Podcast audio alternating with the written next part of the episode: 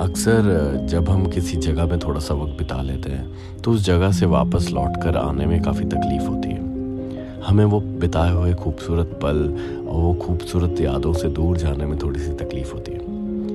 उन यादों को हम अपने साथ ले तो जाते हैं, लेकिन वो जगह फिर भी हमें वापस बुला रही होती है। उम्मीद करता हूँ मैं वापस फिर इस जगह पर आऊँगा और उन यादों को समेटने की कोशिश करूँगा।